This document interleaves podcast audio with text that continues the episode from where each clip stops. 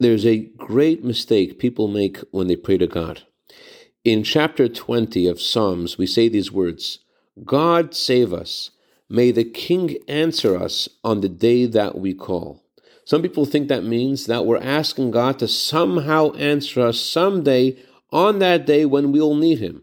It's not what it means. We're asking God, save us today. And we're talking from the depth of our souls and saying, May the King answer us right now. Good morning. In Tanit, page 19a, the Talmud relates an event that happened today on the 20th day of Adar. The Jewish people needed rain, and they petitioned Choni, the great sage, to go and pray for the, on their behalf. He started to pray, but no rain fell. So what did he do? He drew a circle, he stood inside it, and he said to God, Master of the universe, your children turn to me because I am like a member of your household. I swear by your great name that I'm not budging from here until you have compassion on your children.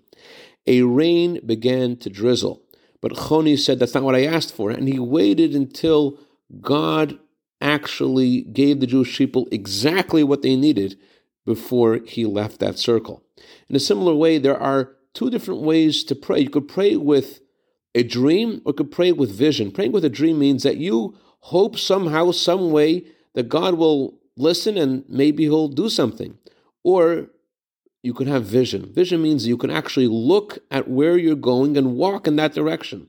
When you pray to God, you need to look at God and be face to face and talk from your heart and ask God exactly for what you need and to have the absolute conviction that God will answer us today, the day that we're calling Him, and send us the coming of Mashiach right now.